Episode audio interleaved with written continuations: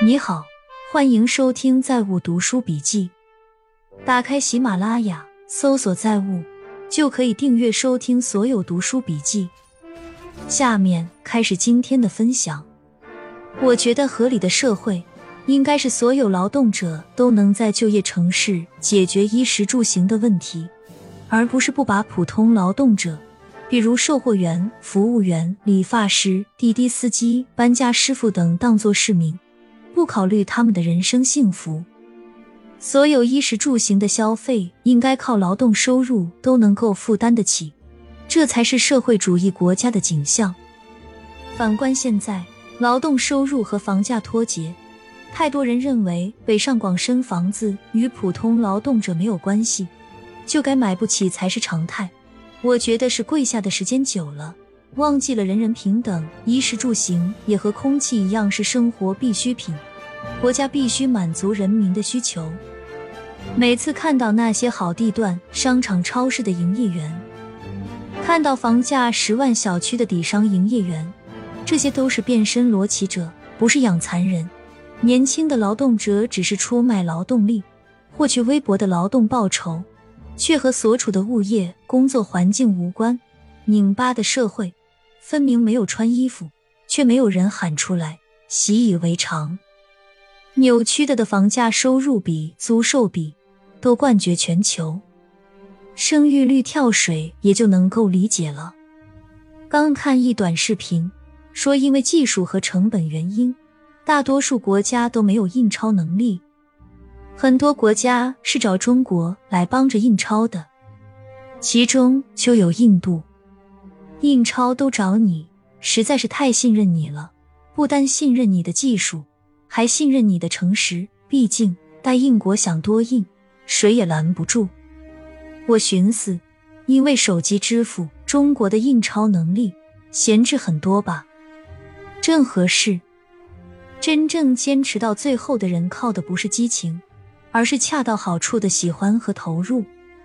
一朋友拎了一瓶酒来让我鉴别一下。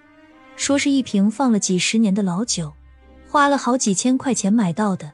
据说现在市面上像这样的酒能卖好几万。其实所谓陈年老酒的概念也是这几年兴起的。这种老酒不是用来喝的，而是用来炒的。很多说老酒好喝的人，不是外行就是炒酒的。我认识几个炒老酒的人，真的是赚得盆满钵满，但他们自己却很少喝这种酒，不是不舍得喝。而是这种酒喝起来真的一般般。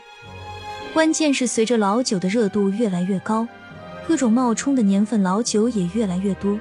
你想想，文物都有这么多作假的，作假年份老酒不是更容易吗？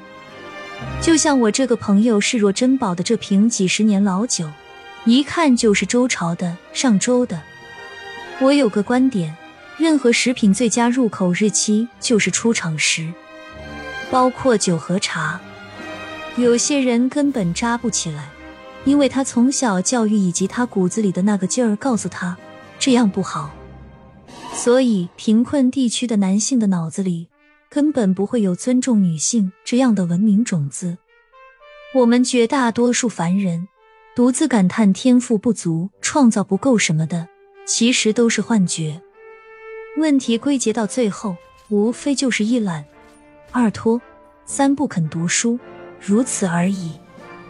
很多过得还不错的人，生活的主要矛盾是从优秀到卓越的矛盾。就一切都还好，但想要突出冒尖却又很难。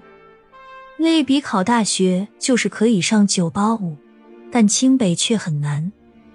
欲望到了，实力却未曾允许。如果你在这个阶段，你可以观察一下，是否自己大部分纠结都可以归到这一档，应对也很清晰。第一，认识到自己的优秀，按节奏好好过。能够优秀，就应该给自己鼓励，而不是盯着山尖尖焦灼。第二，认识到每一步往卓越突破，都有个体的自我革命，个性改变，作息改变。营养改变，信念改变，方法改变，各种出离舒适区的改变，还要辅以放弃时间的积累和运气的等待。对自己可以要要求，也要接受现状。基本盘稳了，再一点点往前挪，这就是心态的保证。老姑娘基本都是自己的原因。我见过好几个老姑娘，一般是三十至四十岁，她们也渴望结婚，但她们有要求，而符合要求的男生百分百不会找他们，这就造成了一个不匹配问题。他要她，他不要他。这些姑娘一般有一个优点，强烈的支撑自己，不能打折。例如学历高，有房子，单位好。家境好，收入高，他们能够熬到现在，也就是因为这个原因。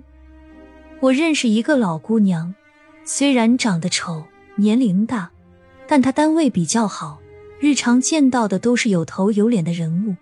在这种环境里，时间长了，他就错乱了。他也以为自己是其中一份子了，要求就高了。我听他的口气。好像只有威廉王子才配得上他了。我的观点是，你找人介绍几个，看看他们推给你的人是什么货色，你大概就知道自己什么档次了。你的要求都对，但别人达不到，你说怎么办？就像班主任希望同学们都上九八五，可只有一两个才能上。小节要么节前大打折，要么熬到广场舞。你看着办吧。全职主妇的条件：一、男方赚得多；二、娘家有钱。因为父母一旦生病，没几个丈夫愿意出大额的医疗费用，最多就是每个月出两三千赡养费。三、拿到财权，否则时间长了，非常容易被拿捏，一个月不给生活费就要傻眼。四。如果持续全职，就要多生两个起步，不要杠什么生育机器，生多了婚姻就是稳固。其实不是做不做全职太太的问题，我觉得核心是我们要实现我们活着的价值。很多人一辈子都没接触过那些事业型女人，浑身都散发着魅力。台湾和日本的寺院都比国内的要强一些。其中强的核心是内核。何为内核？第一，卫生。例如台湾一些寺院需要拖鞋才能进入，非常的干净。第二，形式。没有了烧纸之类的，国内寺院也会朝这方面转型的。核心是什么？目前寺院的主流客户群体还是以穷人为主。特别是去年我爬了几次，感触特别深。以妇女群体为主，国外的基督教堂，无论是台上的还是台下的，都穿得很整齐。